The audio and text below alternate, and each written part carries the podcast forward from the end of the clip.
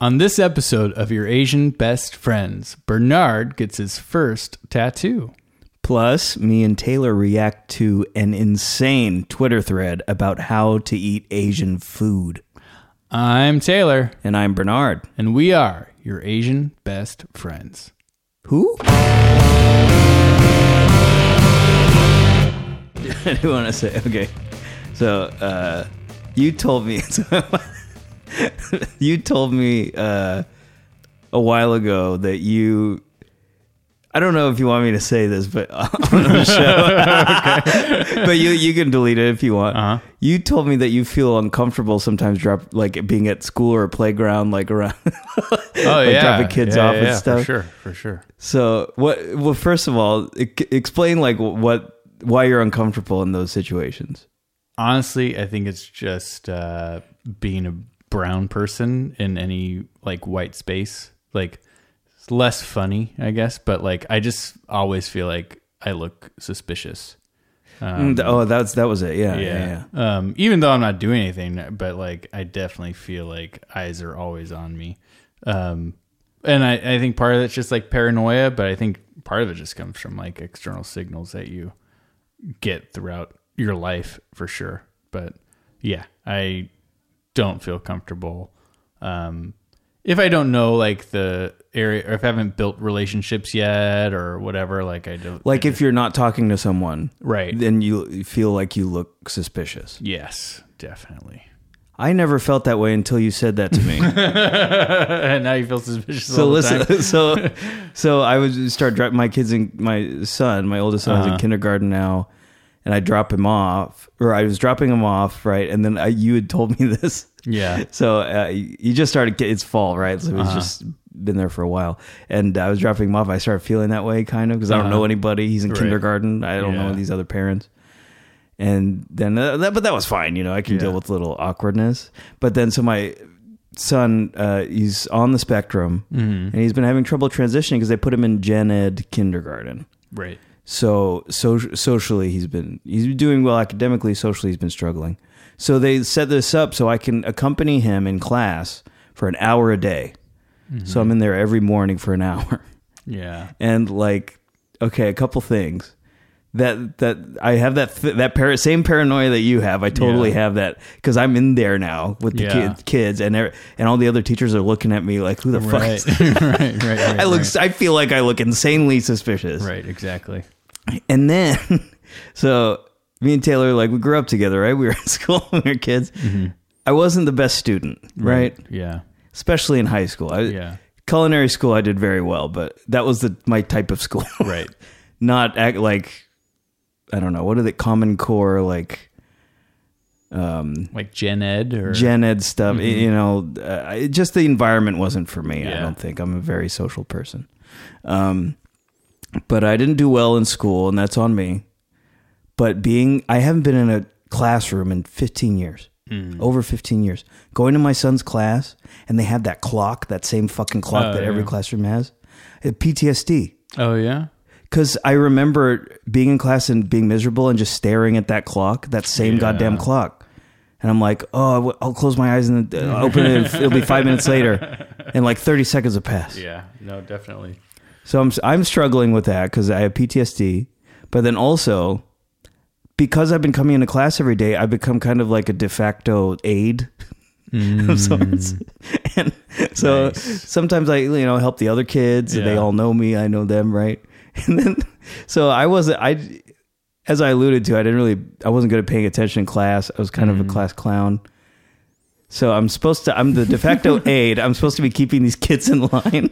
Oh, God. sometimes the troublemaker kids like they'll, they'll like be like you know like do something like crazy and i'm supposed to like calm them down Uh-huh. but most of the time my initial reaction is like yeah, of course.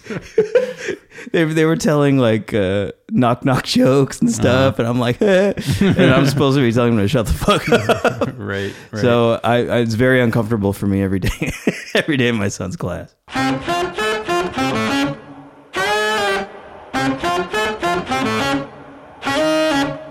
So we got some Asians in the news. It's normal Asians in, in the news this week. Asians in the news. Why can't Actual I say Asians. that? Actual, not little Asians. I don't Yeah, know. no, Why was last week or last episode little Asians? Why did we say that? Because it was like just a little little nibbles of news. Okay. Yeah. Okay. Well, I got some more nibbles here. Mm-hmm. Um, oh, this one's a bummer. I'm not going to say. Ten dead. okay, Asians in the news. Um, there's like a stereotype about Asians that I think we're all familiar with that we're the model minority and that we're like we like do well mm-hmm. in in this society Yeah. financially. Yeah. yeah. Well, studies come out to show, and I love this study. So, what this study has done is is broken down different Asian American communities oh, that's good. and shown their poverty rate Mm. to disprove the Right. myth that Asians are like living large like the white people Right. in general. Of course, there are lots of poor white people, but Mm-hmm. you know what I'm saying. Um, so I think this is this is really interesting. So, twenty four point three percent of Burmese Americans are living in poverty. Yeah, that makes sense. Twenty four point three percent. Yeah. That's awful. Eighteen point one percent of Bangladeshi Americans in poverty. Crazy number. Mhm. Um, Fourteen percent of Hmong Americans are in Yeah. poverty. Laotian, fourteen percent. Nepalese, thirteen point eight percent. Chinese Americans, twelve point nine percent. Golly, I mean, it completely shatters the, the the stereotype. yeah. That's like one of the most damaging stereotypes, right? Oh yeah, for sure. I mean, because it it's not only damaging to us as a community, but it, I think it pits us against all the other minorities. Like the Right. idea of model minority is literally us compared to every other minority. like Yeah. there's nobody else lumped into the model minority myth, right? It's just It's just us. That's a great and, point. Uh, so yeah, it creates a ton of tension and a ton of lies about how our lives actually are. Yeah, and it, it also I think one of the more dangerous aspects of that stereotype is that you know a lot of Asians believe it, Yeah. and it misleads all of us into thinking that it's almost like a post-racism, uh, you know, um, uh, uh, sentiment that like. No, Asians are doing great. They're not, you know, they're they're not the minority we need to focus on here. Right. They're doing fine. They're Yeah. rich. They're crazy rich Asians Right. Really damaging. I think. I think, and I, I didn't know to the extent that that our different communities were in poverty. Yeah. Yeah. I mean, it, it does make sense, though, like the list that you were running down, like, gosh, so many like war torn countries in that list and um, refugees and coming to the United States and under um, traumatic circumstances, you know. It's not shocking to me that so many of us are living in poverty, but hopefully it goes beyond. I mean, hopefully it is able to kind of cut through the noise of our culture. But I think it'd be even more shocking if people took this as uh, the death of the model minority. Yeah, it's troubling. I, I'm kind of troubled by this Yeah, because it's like, uh, you know, every community faces great obstacles in this country, societally and culturally. But I feel like, and they're all complex. But I feel like uh, Asian Americans in particular, it- when you talk about nuance and complexity of how to unravel the, the racism that's going on, you can actually convince like liberals that Asians are doing fine. Oh yeah, You I know? mean, I think liberals are the first ones to be convinced. Right. That's really scary. Yeah, Right? Because Yeah. like everyone's pretty aware that that black people get dealt a shorthand in so many ways, Yeah. uh, and that's great that we we have that awareness. but we don't do anything. We don't do it. You just don't do anything about it. it's like we see you, we see you. I think if you ask the average American if racism against black people exists, they probably say yeah. I would hope so. Even racists would say that. Yeah, you know, a lot of them. But with Asians, I think a lot of Asians and liberals would say no, like Asians are doing fine. And that's what's so scary to me. It's troubling. yeah, totally. I mean, going back to our conversation of why I feel uncomfortable at a school by myself, Like it's not from no experience. I've been told I don't belong in places before. I've been looked at suspiciously before. Um, and I know that there's nothing else that somebody can judge me by except for the way I look. That's yeah, So- that's all they they get. That's all they get, you know, like I'm not acting erratically or anything. I'm just standing. You're just standing like, what? Why does everyone always tell me to leave these You're places? like, what are binoculars illegal? Or um but yeah like i it's uh you know i don't know. It's it's really frustrating. Um but i mean you see pushback even now with like just like you said uh people would admit that racism exists against black people but like i don't even know if that's true anymore because there's so much pushback on um you know the curriculum in schools that tries to sh- shed a light on on critical our- race theory. yeah critical race theory and our treatment of uh, black people in this country um, and saying that it no longer exists and that they're not racist their kids aren't racist but i think part of that is you know nuance it's like it might not look like the racism that you see on tv it might not be as blatant and um, in your face or even violent. or even violent, but it exists and everybody has it to some extent. It's just where are you on that spectrum? Yeah, man.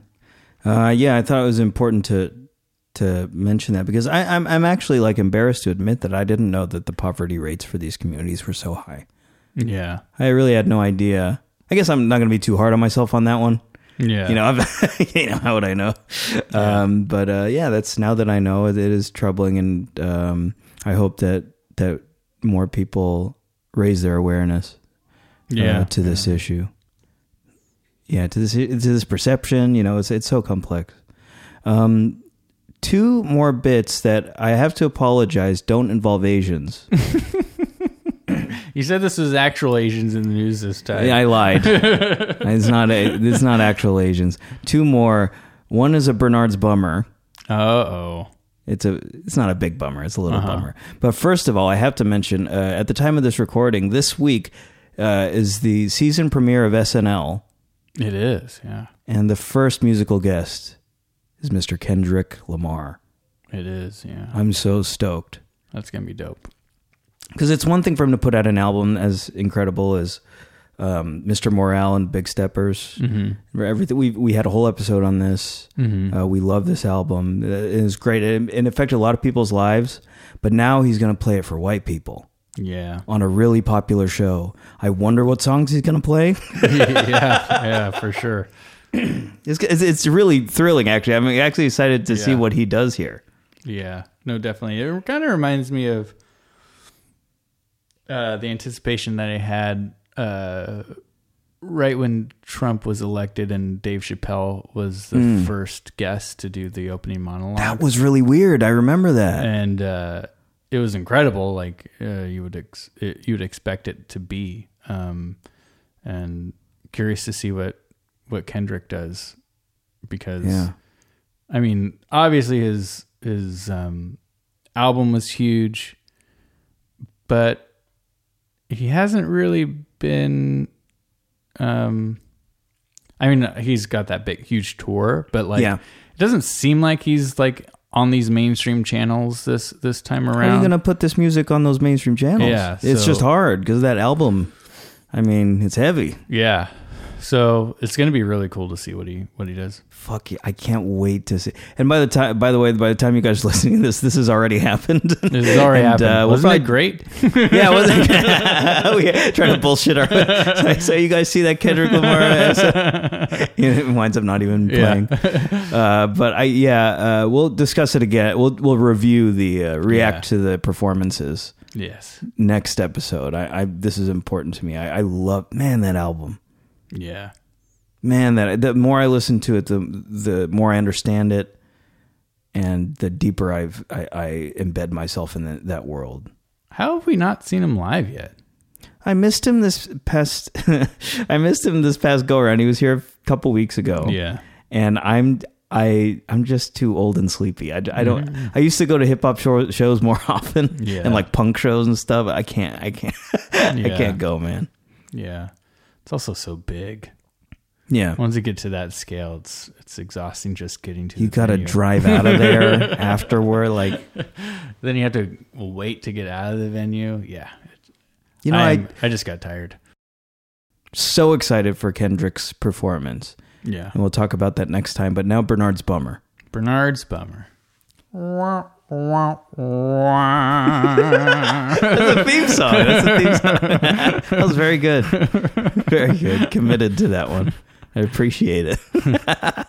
uh, do, wh- how do you feel about Taylor Swift? Uh, I couldn't. Do not have an. I do not have an opinion. like, like I neither. I neither uh, uh, love her or loathe her. It's just I'm smack Aware. dab- You're aware I'm she's aware that she exists. I don't have anything. There's nothing beyond that. I mean, I've listened to her music, but like, it's like in one ear out the other. I'm almost right there with you. Yeah. I'm pretty ambivalent and like ignorant to her Yeah. stuff. I listened. My wife really loves her music, so I've listened to um, most of her albums at least Yeah. once through, and they're like pretty good. But I there's like some hangups I had. Like I don't. I, it's not that I don't like her voice. I just don't like the way she sings. It's almost this like really straightforward, like plain spoken way of that's almost like I get it. She's a pop star, Mm-hmm. and it, it really comes. It reaches across the room. If it's on a radio, you're going to hear her voice and what she's saying. And it's going to grab your ear. But it, it just sounds so annoying to me, like her voice, the way she sings things. But I, I could get over it. Maybe she had one of uh, one of the guys from the Nationals been producing her stuff, or One of the twins or one of the twins. Yeah, and those albums were okay. But anyways, my bummer Mm-hmm. is that she has a new album coming out um, that she, she says that she wrote uh, the majority of the album late at night. Mm-hmm. So what she's done is I don't even know the name of the album. It doesn't matter. It doesn't matter what the name. It's something to do with midnight. Uh huh. But uh, in the, it's coming out in October, and in the lead up to the release, on given nights at midnight, East Coast time or whatever, Mm-hmm. she releases the name of a track on the album, Oh. and all these there's a, there's a fervor. Right. All these people like waiting for her to Taylor. Why would I'm a big fan of lots of things. Yeah. Why would you wait up, wait up to to see a a track's title unveiled? I don't know. What is that? I mean, I think it's kind of dope that she has that much, like that many fanatics Hey. that are that stoked to see her title. You're right. You got to um, respect that. I'm like these people are fucking going crazy. Yeah. They're going crazy. Yeah. I mean, she's working it, right? So I don't know. All the power to her. I don't it- know many people that could do that. Maybe Beyonce could do that. The t- a um, title? I it's like it's it's not that I I understand like the fans and I understand her branding. Like it's like she's doing a good job. Mm-hmm. But just the concept to me, I think I think I have ish, take issue with because it's like it'd make more sense to me if she actually released the track at midnight, right? Like Yeah. one track at a time leading up to the album. She's just releasing like words, Yeah. not even lyrics, just like the title of the song. Yeah. Yeah, One of them, uh, one of them, a funny name. It was like uh, it had shit in it or something. or something. It was just like that's what you. the profanity in it. Is she getting any publicity from this? tons. Tons. Everything she does. I mean, she you know Yeah. step on some gum and it'll be like uh, Yeah. shock horror news. Wow. Interesting. Isn't that weird? Yeah, it is weird. I didn't it- even know that kind of fandom still existed. I mean, that's something. That's, like Michael could have done that shit. yeah, no, that that actually that's a testament to her her power as a pop star. I think Yeah. that's insane. Yeah. Every few weeks, Yeah. Wait till midnight, and then I'll tell you one one track name. Crazy. Yeah. BTS is up there. I'd say they're get they're getting like mega stardom now. Yeah. I mean, clearly in Korea, Yeah. But even in the U.S. now, people going fucking nuts for them. Yeah. Blackpink. I I listen to Blackpink. Oh yeah. Yeah, I never heard Blackpink. I saw them perform on some award show. They're pretty good. Nice. Easier to keep track of them because there's only four. Mm, yeah, I can't keep track of BTS. How and many? It feels are- a little racist, honestly. They don't. They don't look the same, but they do look the same. Well, and they all have like the angel face. They're They very pretty. very- yeah, they look angelic. There's like nine of them, Yeah, there's a lot of them. And people know each of them intimately. Like like they know the intimate details of their lives and stuff. It's nuts, man. It is pretty nuts, but I guess that's just the world we live in, and I'm feeling old now. Yeah, no, for sure, for sure. Okay. Now let's get into something that you brought to my attention.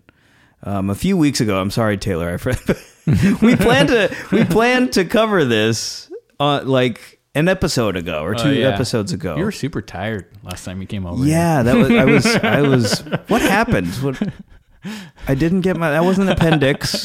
Yeah, you're just very sleepy. I It was cut a out like week. 45 minutes of ay, pauses. It wasn't even like words. It was just okay, and then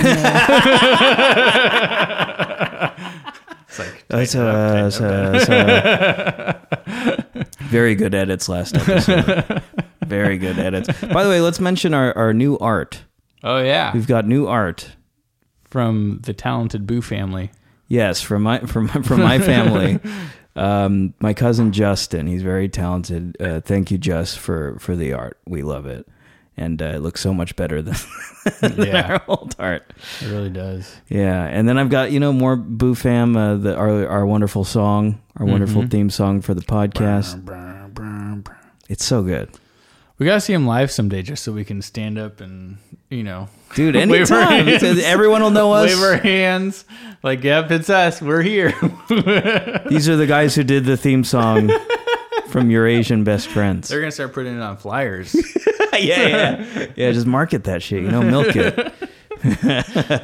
but uh, yeah, my cousin Mike and his band Secret Sidewalk. Uh, it's a family affair here at Your Asian Best Friends. it is. Um, but we've got, anyways, we've got this really interesting story here.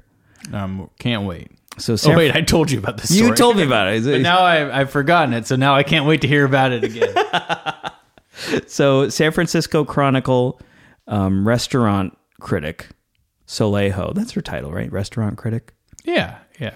She's Soleil Ho. She's wonderful. she's the best. I love her work. Um, she reacted. She wrote a, a- an op-ed reacting to um, a chain of a, a tweet thread Mm-hmm. by a business journalist named Ellen Chang. Yeah. so she Ellen Chang made a tweet thread called um, it wasn't called this, but it's basically how to eat Asian food. Yeah. And this was Soleil was pre- you know, wrote a pretty scathing reaction to it, but now we're going to react to it. Um, it's a long list, Taylor. So so Ellen Chang she wrote, I don't know how many items, right? Like forty something items Yeah. of tips and tricks on how to eat Asian food. Um, I'm just going to read a few, and then we'll have your reaction to them. Number one, all of it, all of Asian food, is family style. That's what the lazy Susan is for. Except for ben- Japanese bento boxes. what the fuck? Has she ever had ramen? Yeah. That's so funny. Or pho. Any soup? Any soup. congee. No, kan- I guess congee you can do family style, but who does that?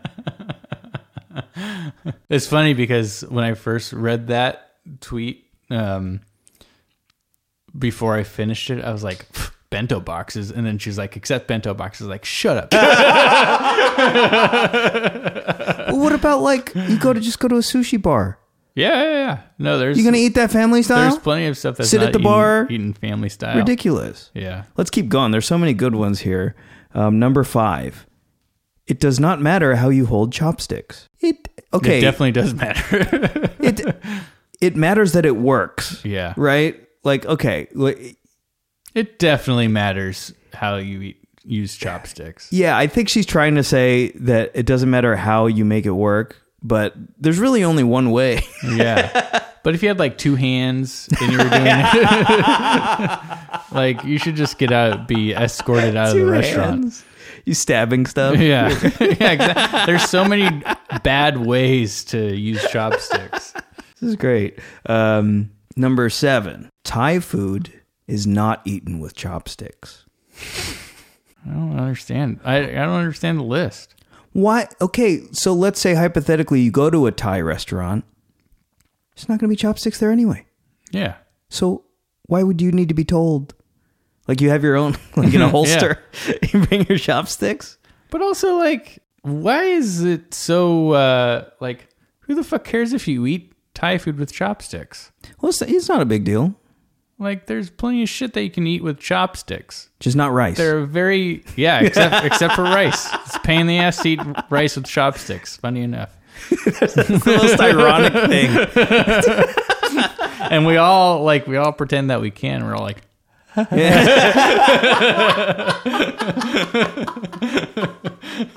it's like grains of rice just Ever since you told me, ever since you said that to me, I just laugh like because it's like it's like how did they arrive at? it's like it's like what do we eat the most of? Rice. Oh, okay. We need something to eat it with. about two sticks. Check these out.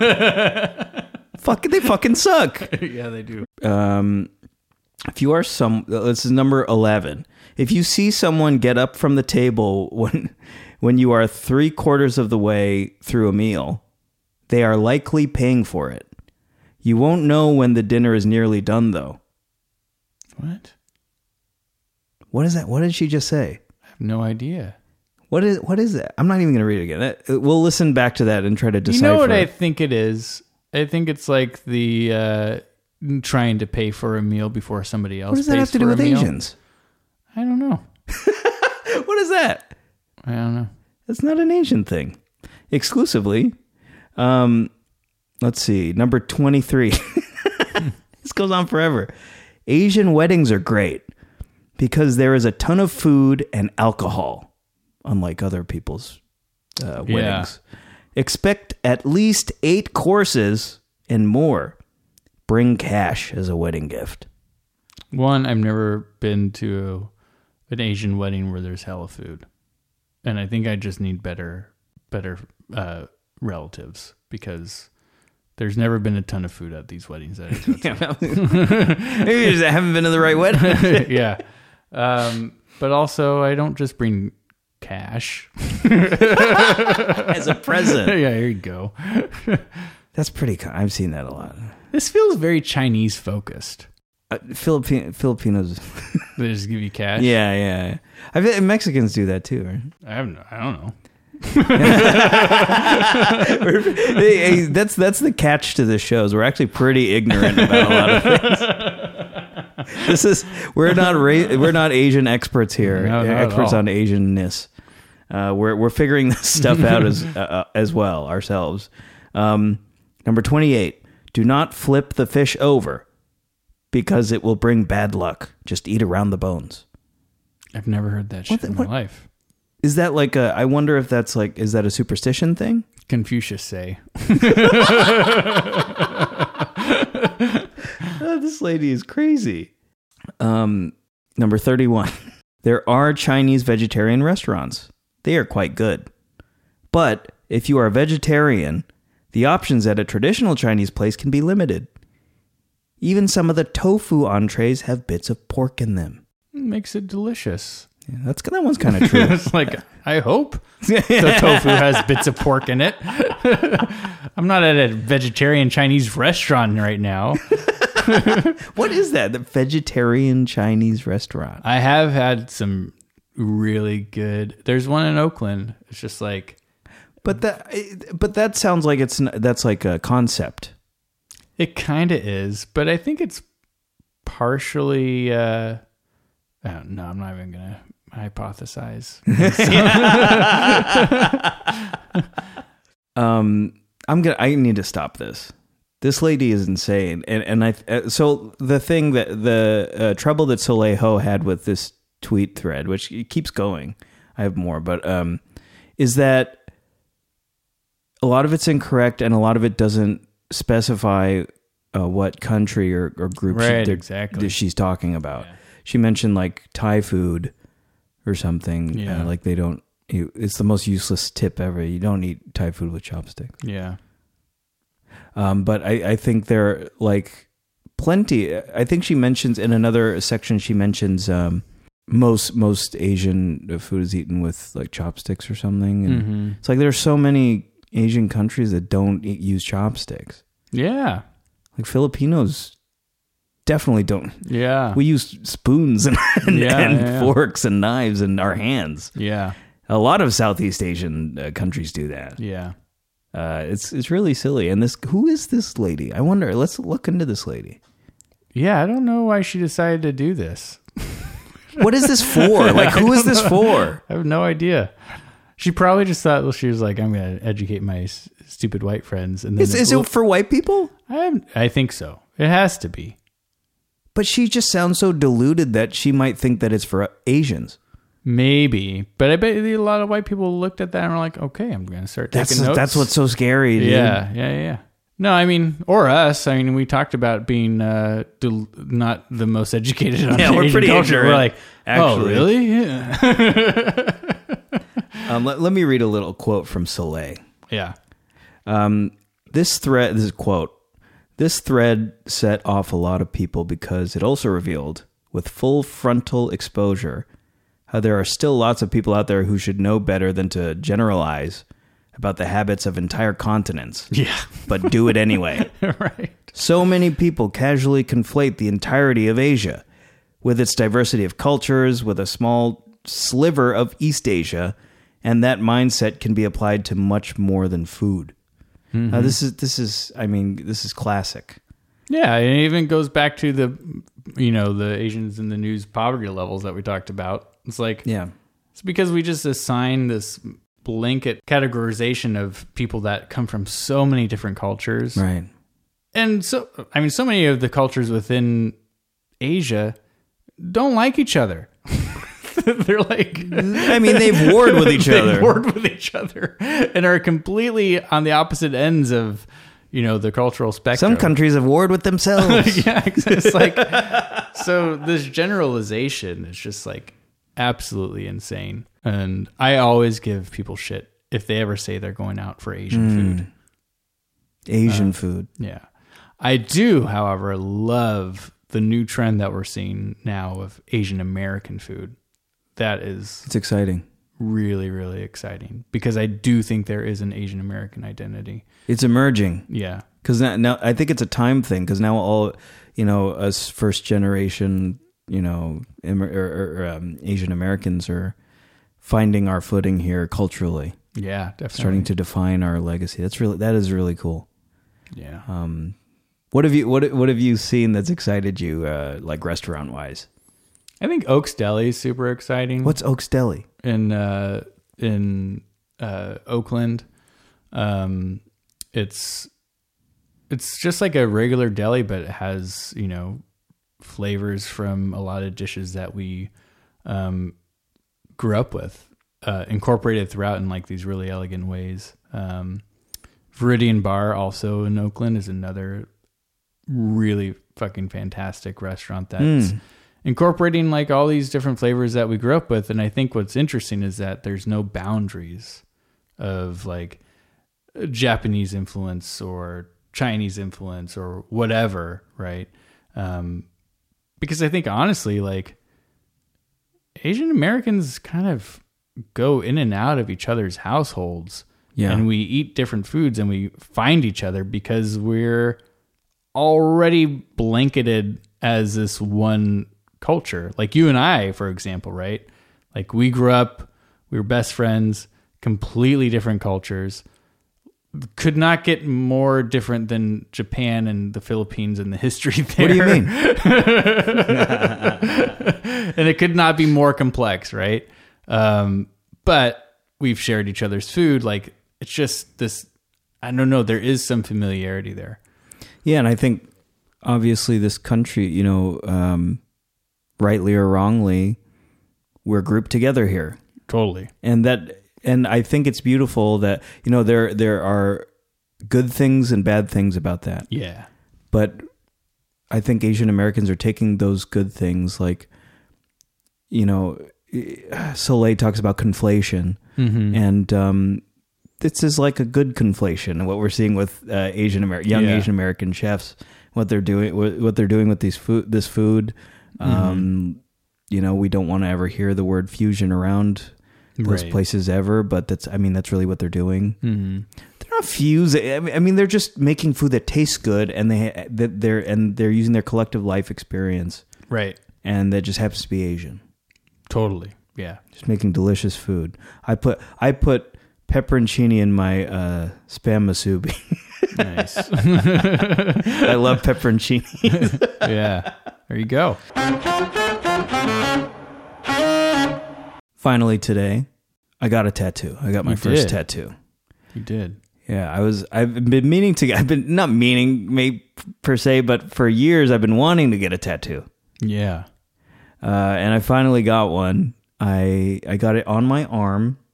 It's I just found this cool artist uh, who was from Phoenix, and she happened to be in town. Mm-hmm. I liked her stuff, and it was at this like queer owned, uh, women owned tattoo shop that's right down the street from my grandma's house, like my family's Oh, hub.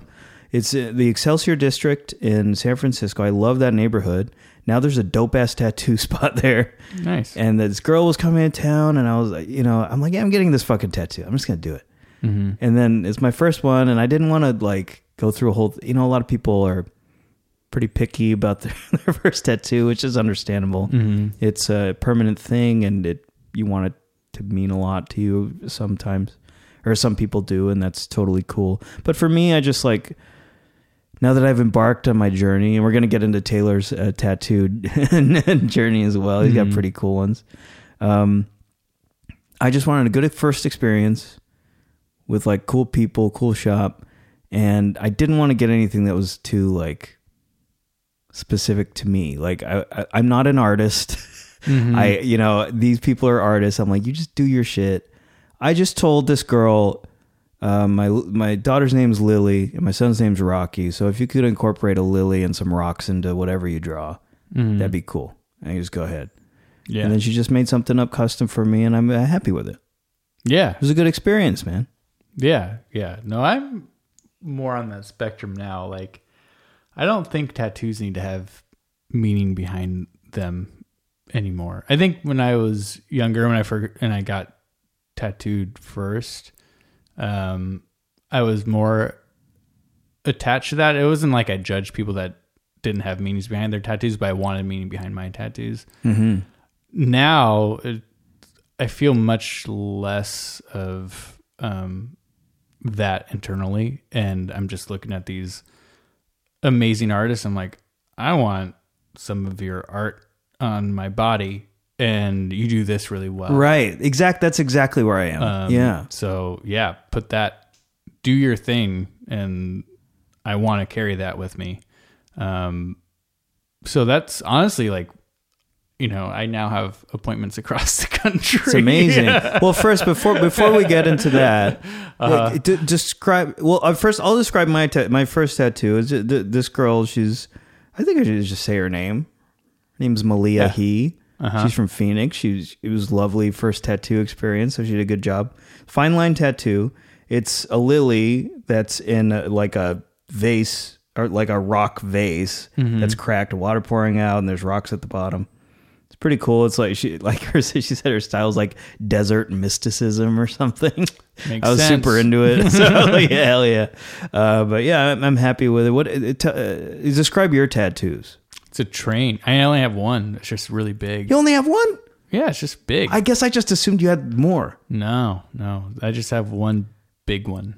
It's awesome. I remember when you first got it, I was so impressed. Yeah, it's uh it goes from my back to the bottom of my arm, and it's a train.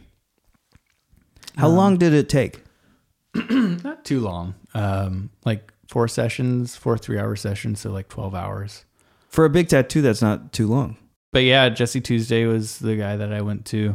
Um, awesome artist. Like I couldn't have asked for like a better first uh, tattoo experience. Super kind guy, um, and could talk about absolutely anything.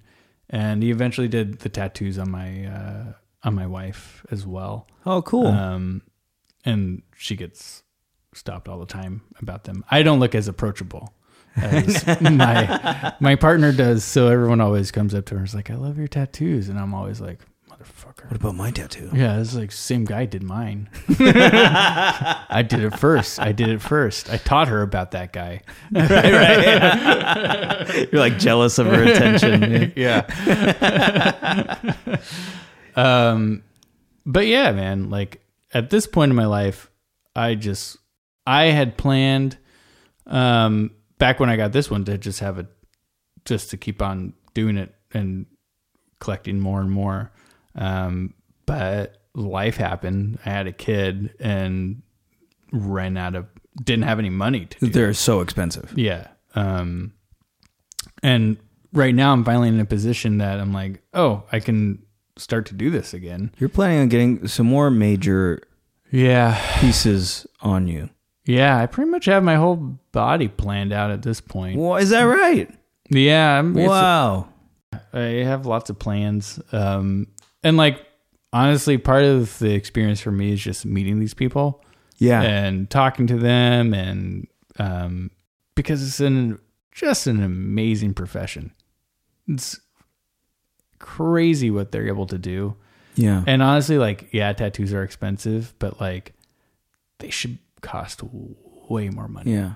because you're basically getting commissioned artwork every time you get a tattoo I do think for me it was important that I I didn't want to get like a dumb little tattoo as my first tattoo.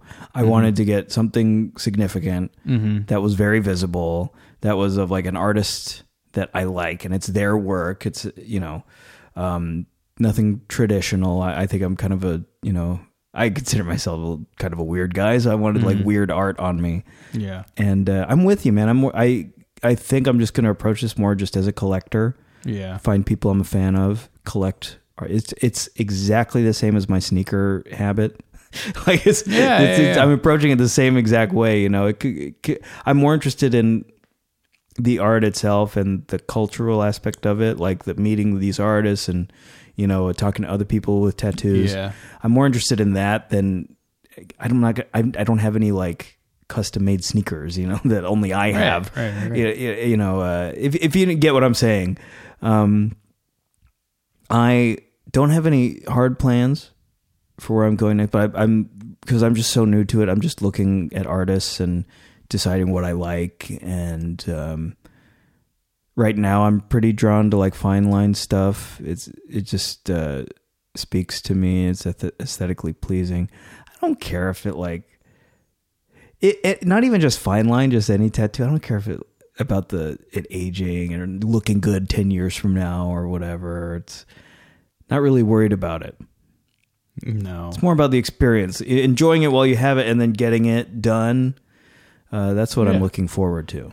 But yeah, man, I'm excited. I'm treating it as a like. So the first one's in Southern California. The next one I'm going to do in Denver. Oh, Um, that's right. And there's like this really weird pocket in Denver that is just filled with amazing tattoo artists. Lots of Dude, I want to come. yeah. Let me come. Can I come? I won't ruin it. I promise.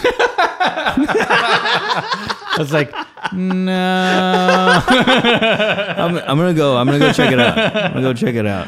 Uh, but there's some people in Portland I want to see too. Um, Okay. Yeah, I've started to plot it out. That's pretty cool, man. in Santa Fe. There's people all over the country. I'm limiting myself to the West Coast or the Okay. West Western United States. No New York tattoo, huh? It's just expensive to get out there. Because a lot of a lot of the I hear I'm, I'm no expert. I hear a lot of the the European artists and UK artists they come to New York to do you know like stints Yeah. and stuff. Yeah, there's a lot of cool European artists that are definitely are developing their own style. Oh, I I did want to mention that um, it was cool. I liked that um, my first tattoo was from a an Asian American Chinese, um, but it, it was really nice to have an Asian American do my first tattoo. Yeah, that's cool, man. in, in my grandma's neighborhood that used to be like the hood, Yeah. like straight up the hood. Now there's like cool spots popping up, uh, all like minority owned. There's a lot of black people around, a lot of Asian people around, Mexicans. Like it's great. Uh, so I'm I'm glad that my first experience was good, and I I've, I've been so close so many times to just like drunkenly getting a bad tattoo as my first tattoo.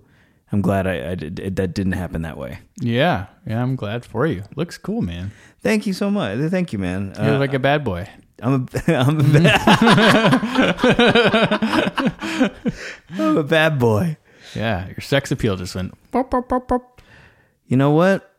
I'll take it. There you go. I'll take it. Uh, guys, thanks for joining us. It's always a pleasure. For uh, this is episode 21, Twenty-one. getting up there just slowly. Now we got we've got great music, great art. Yeah. The content will catch up eventually, Someday. but we're well on our way. Thank you guys if you're listening to this. We appreciate it so much. I'm Bernard. And I'm Taylor. and we are your Asian best friends.